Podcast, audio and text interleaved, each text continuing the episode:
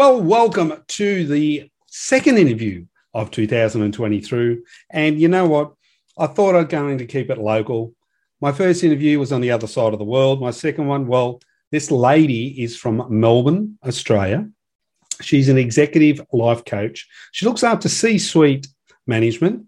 She's been through the ringer herself and she has come out on top of it like you wouldn't believe. She is so successful in her field. And with everyone feeling the strain of COVID and management, and managing life and love and business, I thought, who better to have a chat to than Shannon Kennedy? How are you? Oh, thank you for having me on the show in these interesting times as we're locked down here in Melbourne. Yes, yes, you're locked down. We're we're sort of mid mid that in Sydney, sort of half and not. So, and then we've got some people around the world. They're all all in different situations now, and business is trying to keep going. But have you always lived in Melbourne? I have. I grew up in Melbourne. Yeah. Uh, my father's Dutch. He he was come, came over on the boat after the war, yep. and um, my mother grew up in the markets here in um, in Melbourne. So yep. yeah, definitely Melbourne born and bred. Wow! And is that where you met your other half as well? I certainly did. I um, I had a fantastic job in mm. sports marketing where it was a Jerry Maguire style job. It was the yep. buying and selling of athletes. Yeah. And he happened to be running the the whole Australian ski team, and so mm. had to look after me because I was the sponsor. And he he did he did look after me quite well, and yeah. we ended up getting married. Awesome. And, um, yeah, we've been married for nearly twenty years, which is which is amazing congratulations, especially in this day and age. They seem to treat marriage like cars, some people. Yeah, yeah. No, we're a great team, a great partnership, great values together, and built our family and our life together. We've got two teenagers as well. Yep. And, you know, we have an incredible sense of adventure together. So travel has been our thing every single year. So the last couple of years have been challenging for us because yeah. we're we love getting on those planes and having incredible life experiences yeah. as a family. And that sort of has stopped. But it's also been a gift too, because I think we've had an incredible time just as a family locked down for a couple of years and really enjoyed our teenagers. That's that's uh, like I remember when I my wife and I took our children to America and they were I think 12 and 13 and it was a blessing because we still got to be able to enjoy ourselves and spend that quality time. Yeah. Now we have a little nearly 3-year-old granddaughter running around the house from time to time who I think she believes she owns the place so we're blessed again with the next generation coming through. So beautiful. It is. Now, one of the most important questions that our listeners love to hear is where did you sit in class? Was it up the front, under the teacher's nose, in the middle, or did you hide down the back? Oh, I was a middle. Oh, definitely middle. You know, I, I I wasn't the bad one that sat up the back and mucked around. I wasn't really the super committed one up the front, yeah. but I was just always that middle player. And I think my whole life, I have to say, I've played that way. It's always been, you know, I'm, I'm not dramatic. Um, I'm very grounded. I mm. just go with the flow. I, I don't try and stand out from the crowd. I just really just be myself. And that I really think I am that middle person who's mm. who really can connect to both sides, the front row and the back row, mm. and be mm. friends with both sides of the front and the back, but always just just stayed on my own path. Yeah. So did what did you do when you first left school? Did you did you go straight into the uh, publicity, or did you do something a little bit different? No. Um, when I left school, I'd watched um, uh, Wolf of Wall, uh, Wall, Street, the movie, the one. Ah, yes, yes. Yeah, uh, with Gordon Gekko in it. And mm. I said to my mum, I think I really want to be a stockbroker. It looks fun. It looks exciting. I don't have to go to uni because I didn't want to go to university. yes. I just wanted to go to work. And yeah and I didn't really love study or anything. So yeah. um, I rang as Melbourne stockbroker for about 15 days straight until she realised the HR lady realised I was not going to stop calling. So she gave me a job in the filing department. Mm. So I just started at the bottom. The yeah. real bottom, like filing dirty old contract notes, and worked my way up to be one of the first girls to ever sit up there on the trading desk. And wow, it was just an incredible couple of years of working really hard being really committed, really excited. That days, mm. those days, the stock exchange was people running around with tickets on the floor. Yes, yes. Uh, those days, it wasn't computerized yet, and there was yeah. chalkboards and all kinds of things. I remember the Sydney Stock Exchange just like that. So it was a very exciting time, and work work ethic always paid off. Then you know, yeah. you really didn't have to go to university at that stage. So once I got myself up there, you know, they said, there's a bit of a problem now. You know, you're a girl because there was no females. Yes. You're 20 years old and you don't have a degree. And if you want to progress any further, we really need you to go to uni and do economics or accounting at night school, etc. Wow. And I just, I didn't have it in me. I just said, I'm, I love working. So I left and I traveled the world for a couple of years and got some great experience as a backpacker mm. and went to 50 countries or something crazy and worked yep. overseas in the Swiss villages and ski resorts and and came back and they said, "Well, now you're 22, that's fantastic, but what about university?" And I sort of saw that it was a bit more like the Wolf of Wall Street then. You know, mm-hmm. it was not a great place for any female to be. It really wasn't the values that I had. No. And so I decided to change industry and got a job with um, a lawyer who was very passionate about golf. So he was representing 10 of Australia's best golfers. Yeah. And he said to me, Are you willing to learn how to run a business from the ground up? I will teach you everything if you want to be a great student. And so for me, that was like, oh, I'm being taken under somebody's wing. Awesome. Um, I'm I'm going to run with it. So he yeah. was incredible. He taught me how to negotiate contracts.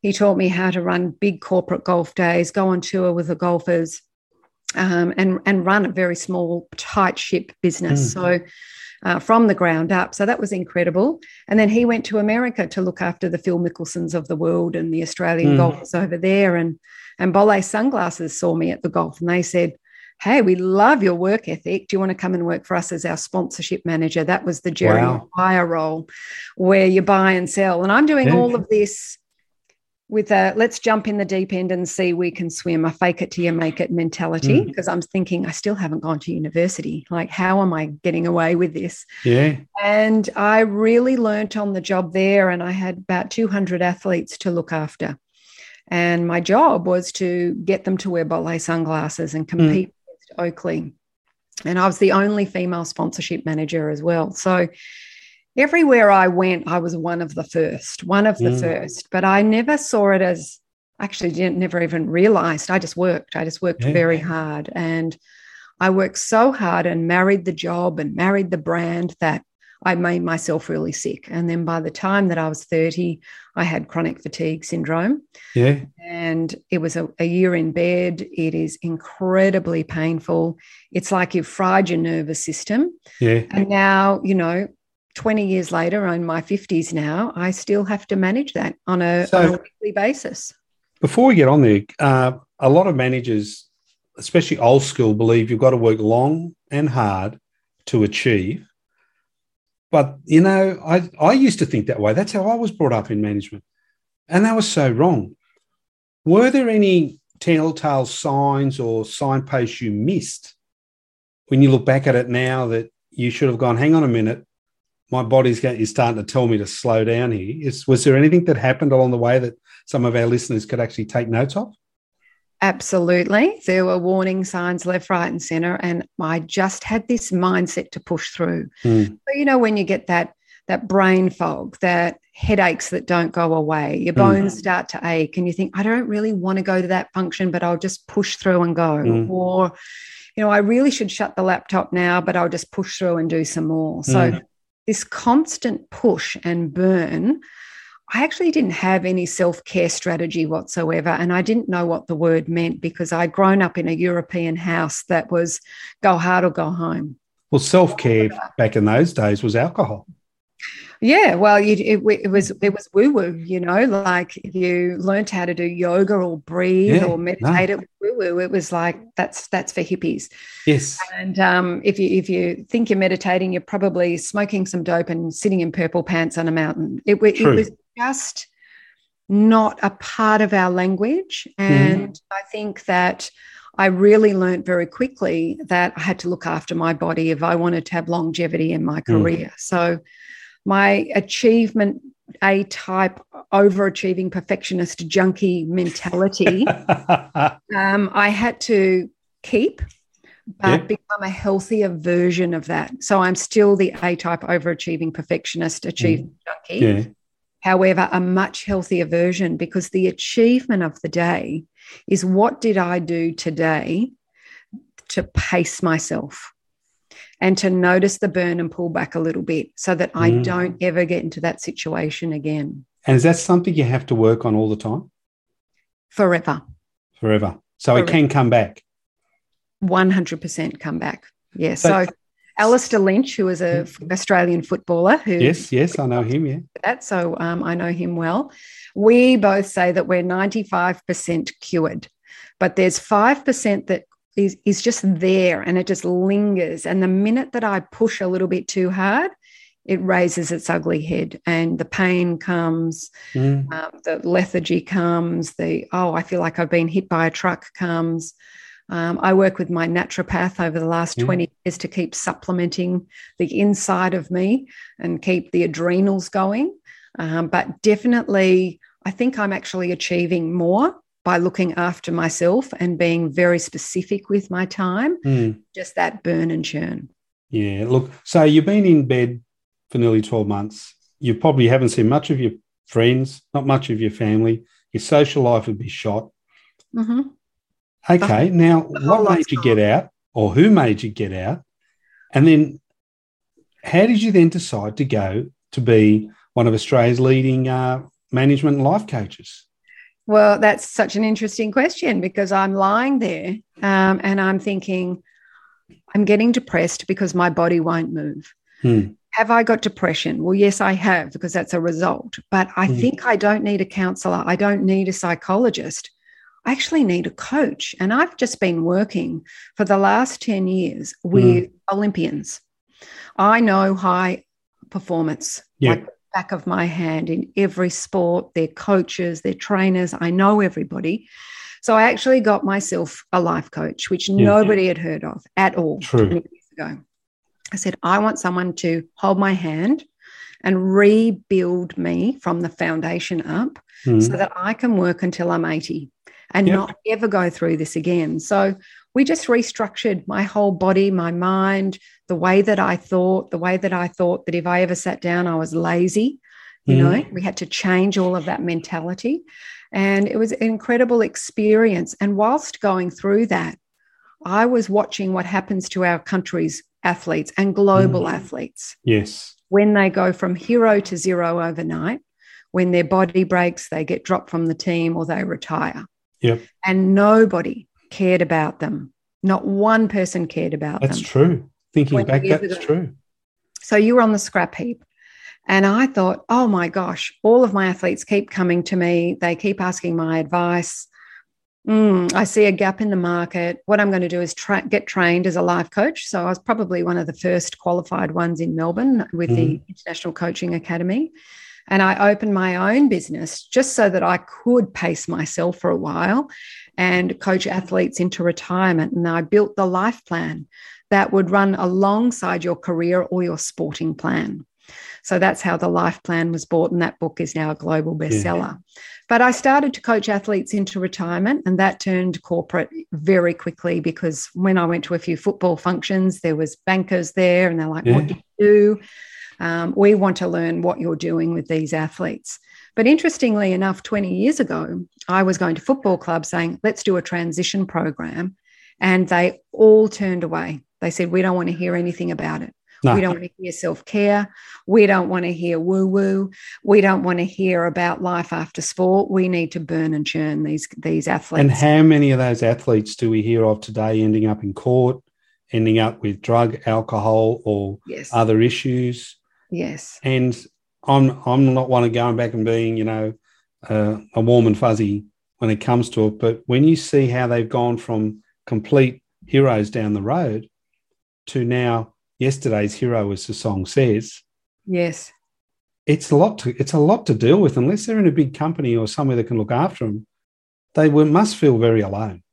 Oh, it, it is horrific what I saw. Um, you know, on the front mm. line there, I saw a lot of destruction and it broke my heart. And I thought there mm. has to be something for these people. And now, 20 years later, there is. Yeah. You know, football clubs are running programs, they can have a life coach, they can have transition coaches. So, again, I was one of the first to walk into the club. And about four years ago, a football, co- an AFL coach took me out for lunch actually and said, I'm really yeah. sorry you were just too early for me. I, I couldn't yeah, get around it. We had not considered anything like this. So there was a great apology. But, um, you know, I, I, I think now that it's available to people that the mm. corporate mm. athlete has, has the same problem. Because yes, true. if you're used to having a 400 emails a day and you go to zero, after a week, you're very lonely.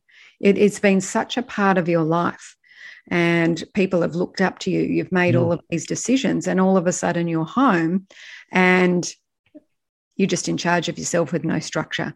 So that's, that's where the life coach comes in and rebuilds and um, looks looks for the long term strategy. Yeah, yeah. So, how did you get started? I mean, you've told us about how you went and got your training.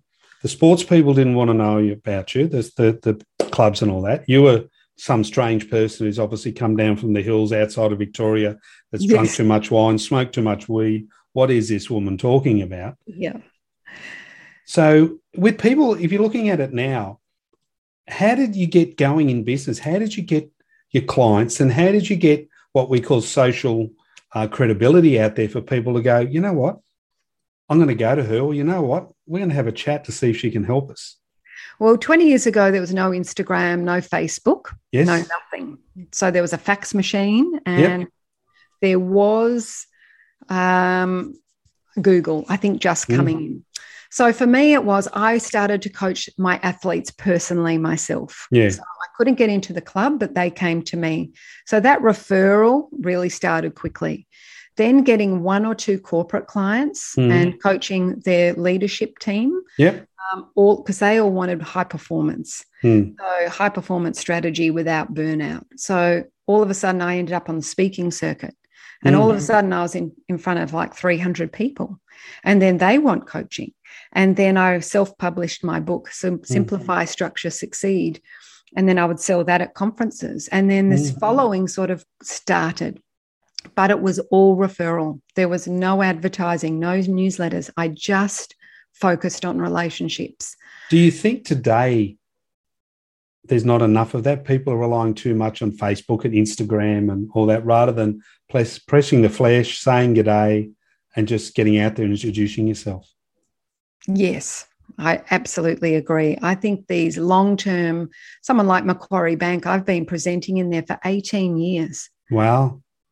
18 years. I've been a coach for 20 years, and 18 years I'm still going in there and teaching and taking groups of people yeah. through programs and yeah. personally coaching directors. Yeah. Um, Long term relationships for me is, is far more in my soul than these, yes. you know, Instagram. Instagram has its place. It's fantastic. It fills up my public courses, which is great, and it sells books, which is fantastic. And we can get the message out there to a much bigger audience. Mm. But I think the whole foundation of my business came from actually sitting and talking to people, having coffees with people, explaining what a coach could do for a people, um, and taking them on a journey, which I think a lot of that's been lost now because everybody knows what a coach is. Mm. Um, we haven't had to really educate people anymore. Yeah, that look, that's so true. So you've now we've now hit into 2022. We've had two and a bit years, it feels like, of this pandemic. But everything has changed. Everything, how we do our work, how we do our business has changed. What I'm seeing is a lot of managers are starting to burn out. They're still not coping with change. There's a lot of staff are going, Well, how am I going to get through this? Because I'm now getting COVID fatigue, you would nearly call it. At first, if you're a manager and you're seeing your staff starting to get that a little bit worn down, where do you go? How, how do they? How do you get them back up? Because we're all tired of where we've been. Mm-hmm, mm-hmm. What would you say to a manager and said, "Look, Shanna, help. Mm-hmm. My guys well, have hit the wall." in the first lockdown, I wrote my eighth book called Plan B, Yep. which is called A Guide to Navigating and Embracing Change. Yeah. And what people do is have exhausted themselves with the Mhm. drama and the fear. A lot of it comes from drama and fear. Hmm. The third thing that makes people so exhausted is they've lost their structure. So True. when we change our routine, so you know, we were commuting to work, going to work from this hour to this hour, coming home and then going to the gym and doing this, this, and this. Now that the whole thing's bled into one messy day, Mm. that's sort of at home and in front of the computer, they've lost their structure that keeps them up. They've Hmm. lost their refuel that they would normally do. So That's true. education process. So we need to re-educate the managers to say, well, it starts with you. Hmm. So you need to set the structure and then you feed it through to the staff. But people are burning out because they're actually working a lot harder and a lot longer hours because they're not commuting. That's true. Oh, that is so true. Yeah. Commute time, they just open the laptop and they just start and then they take it to the couch. And Mm. then they, at night time, they might be triple screening with a bit of Netflix. Oh, I'll Mm. just finish off some more. We never used to do that. No. We used to really have our workplace in a separate location. And then now it's all in one. And if you don't have that discipline of refueling and restoring yourself and replenishing yourself so that you can be sharp the next day, Mhm. then you are exhausting yourself. Yeah, that's true. Another thing I've also seen with people is it's they they're eating the wrong things. They're drinking far too much because they're at home. Mhm, They're mhm, eating too much. mhm. And when at the start of the pandemic, everyone was out walking, riding the bike, walking the dog. Well, you know, that's sort of all starting to fall by the wayside.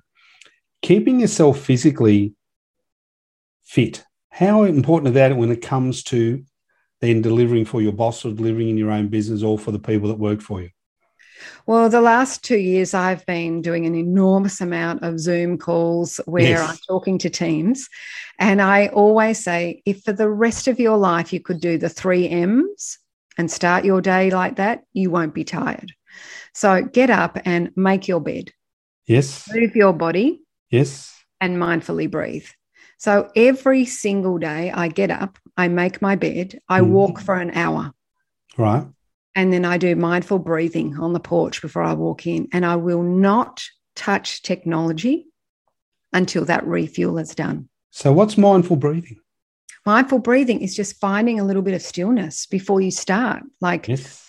go on the commute in your mind. Like, you sit there, you just ground yourself before you go into the chaos of the day, the marathon of the day. So, every Yes. day is a marathon.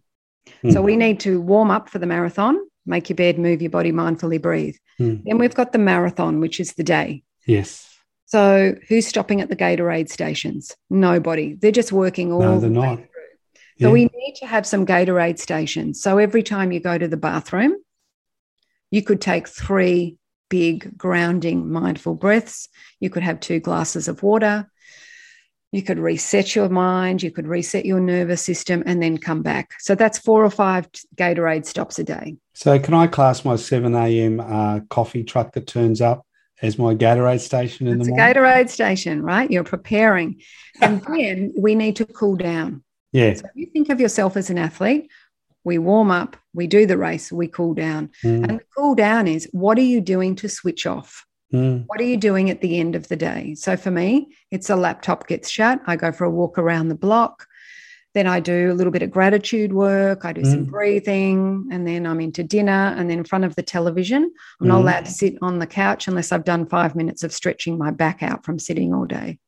That's So awesome. there is structure that I could do until I'm 80 years old, that exact Mm. structure as a habit plan. And that's all we need to do to prevent ourselves from burning out. So, burning out, apart from physically, is also mental. Correct. So if you're not doing the breathing, Yep. you will mentally burn out. I've seen a lot of managers, we spoke about before about change and managing change. They keep themselves average when it comes to looking after themselves, but mentally, they seem to take on all the worries of the business, all the worries of their staff coming to them because now everything's heightened. Yes. everything on top of them, and it just builds. And you can see building in their face, and you can see building. And of course, many of the old school managers, and most of them are men, the old school, they, they seem to be far more stubborn in them not wanting to change. The ladies seem to be more open. Yes. Uh, but you see it, and it's just stacking and stacking and stacking until you know they're going to break. When you see someone like that, and say you're seeing your senior manager or someone you're working that happening, what could someone as a colleague do to try and jolt them or to get them to take that step back and take a breath before they end up like you with chronic fatigue syndrome and mm. stuck at home for 12 months? Well, well, it, it stress is the number one mm. uh, cause of autoimmune diseases. All mm. autoimmune diseases come from st- stress overload. Yeah. So if your boss or someone in your team is burning out, it's really about saying to them, look, I've really noticed this. How about you get yourself some support? It's like you're this high performance athlete, but you've got no coach and no masseur. There's True. no support. True. So they need a bit of support. So the first thing that I did when the pandemic started was get myself a coach. First thing mm. I did. I want to coach. I, I want to breeze through this mm. and not get stuck in my thoughts and not get overwhelmed um, and pace myself, embrace the pace through this and mm. not get into the drama and the fatigue and the and the fear. And I, I want to sail through it. So I got myself a coach because we need someone who's neutrally who's neutral in our life and can really look down and, and be a, a, good sounding board for us. Mm. And rather than taking on everything ourselves and making it very complicated and loading ourselves up, as you said, with those managers. So I've coached a lot of partners and directors for the mm. last couple of years where we've simplified what's happening in their mind. Yeah. Yeah, I was I was privileged to be in a coach a group coaching session for a previous employer, and we were sitting there and there was a lady she was doing the session and she got quite deep and a lot of them a lot of the guys and ladies opened up to such a state that one of the guys admitted that he tried to kill himself mm. and the whole room went quiet and i went no don't go quiet on the poor gentleman mm. this is mm. when you need to be the opposite mm. that's very confronting for a lot of people though. oh shivers yes and but it actually jolted a lot of other people Mm. It brought their wall down. He was brave enough because he trusted the coach to bring the wall down because he'd obviously dealt with it so he could talk about it. But it also opened up a lot of things for other people around them. And a lot of people I see today, and you tell me what you think, have that wall up because they're afraid. Mm. They're afraid to let people in. They'll mm. talk to a stranger, but they mm. won't talk to people in their own business or their own uh, circle of friends. Yeah. Well, one of the things that really came out for me in the last two years, speaking, sometimes there was 600 mm. people on a Zoom for me. And I'd always start with, let's just take a big breath. Mm. And who's taken a breath today? And people are typing in the chat, I haven't had a breath for 10 years. Like, I don't know what it's like to take a conscious breath mm. and ground myself and just feel air in my body. They felt mm. so suffocated, so locked down. There, there was no space for them. And it's about creating internal space that feels safe for you to unpack some of your thoughts to be able to communicate them. So, a lot of people don't even know where to start with their communication to even mm. tell somebody that they're feeling overwhelmed. And when we did these big group sessions and we had to do three breaths every five minutes, yeah, you could just see people. There's like the gates opening. It was like, oh, I haven't even had a breath for two years. So yeah. it was a it's a beautiful skill to master. It's one of the most important skills that we can master to settle mm. us down is actually to learn how to breathe. Now, before we get into your books and, and what you do as a business now, I'm going to ask you two more questions. Three years ago to today, what do you see is going to be the biggest challenge now for business for the next three years? If you see the big step change, everything's been thrown out, digital's here, there's nothing as it ever was, and it will not go back. If you're if you're talking to a group of uh, business people today, managers, C-suite mostly, and they say, "What do we need to do for the next three years? What's going to be our biggest challenge?" What do you see it? I think it's team building. Yeah. I think actually getting people back into a team environment because nothing beats having people in a room with their energy and strategizing and being creative. And the fear that people have now, or they're thinking, oh, I don't want to do that anymore. Mm. The hardest thing is going to build a culture again. Mm. Where we want to be a team, where we want to thrive as a team, where we want to feed off each other's energy. Yep. I think it's going to take years to rebuild that. Yeah, so true. So true. So, with your business, and you, you do a lot of things, what is the one, the part of your business that gives you the most fulfillment? Oh, it's definitely the one-on-one coaching. I yeah. think I'll do that. That's my. I think that's why I was put on this earth. Actually, I will yeah. do that forever. That's that's that's my soul.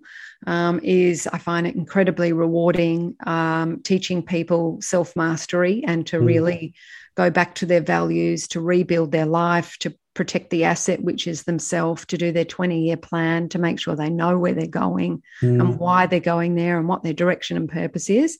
That's beautiful work. The speaking side, I absolutely love as well because that's teaching yes. to the masses, which is incredibly, I think, a privileged place to be. Yeah. And then the books for me, uh, you know, I, I, I, didn't do very well at school, by the way.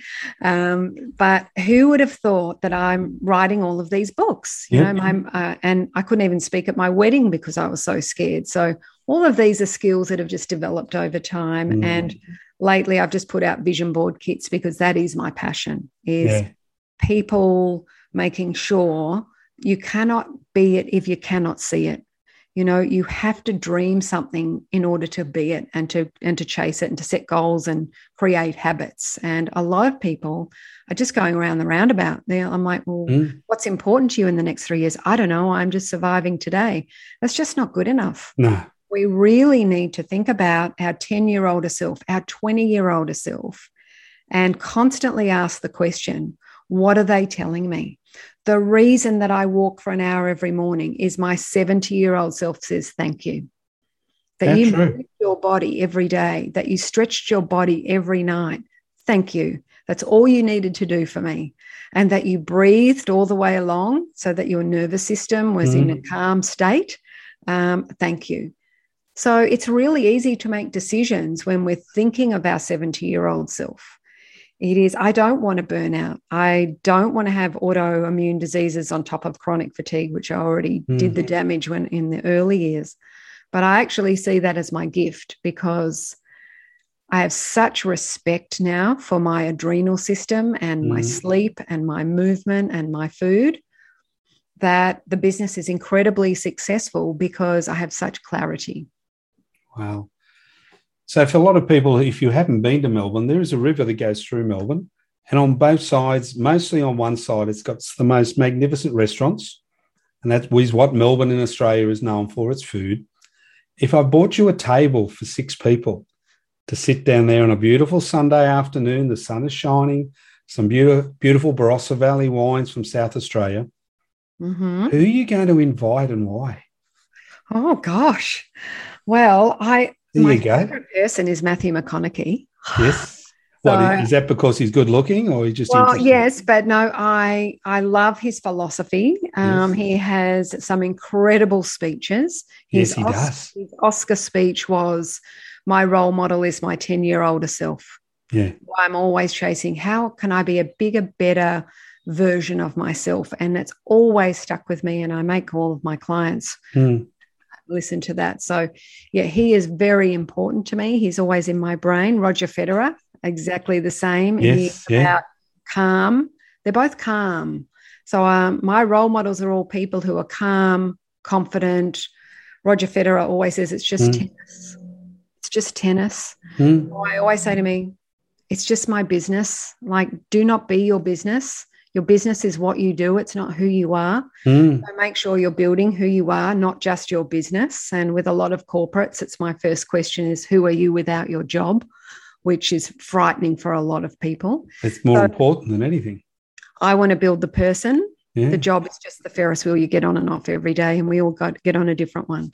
Yeah. So building the person is really important. So I like those kind of people and I also love, would love to have had dinner with um, Eddie Jaku, who just wrote that book, The Happiest Man on Earth, who was a mm. Holocaust survivor. So just that eclectic mix would be amazing for me. It sounds like an awesome dinner. And I, would say a few nice bottles of red and maybe some uh, wild turkey would go down at that one. Yes, I think so too. so, how do people get in touch with you if they want to learn more about you, your books, and your programs?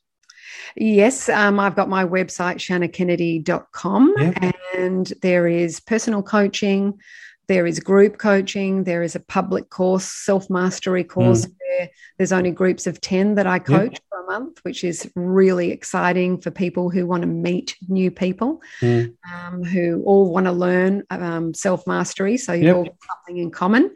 And then the books are global, they're everywhere online, which is fantastic. Um, and the vision board kits have just come out too. Fantastic. So there's there's plenty there's a lot of free resources on the site which are free downloadable vision board kits there is free downloadable screensavers because i always think we need to train the brain true and a lot of my coaching is around mindset and when we see it visually on a vision board, when we've got some words on the mirror, when we've got some great screensavers that mm. help put into that computer program how you want to feel today, um, it gives us something to hold on to. And yeah. so that's all on the website for free. Fantastic. Look, Shannon, it has been absolutely awesome talking to you. Uh, there's not many life coaches I've chosen to put on my program but when I read about you and other people said to me, this lady is awesome, I couldn't but not give you a buzz and say, please come on and mm, share your thoughts you. with us. So it's been fantastic talking to you. My pleasure. My pleasure. And I hope that people just remember to you know protect the asset which is yourself and that yeah. we're not our job that's just what we do and to just love and honor yourself and take care of this amazing vessel that you've got this amazing body mm. just do the basics you know mm. warm up with the 3 m's take your marathon do your gatorade stops do some breathing during the day and just yep. have a wind down we we will have a great life you know we'll we will be connected we will be grateful we will not burn out we will pace ourselves really well. That's so so true and thank you again so much. And as we say at the end of all of our podcasts have a groovy day. Fantastic. Thanks for having me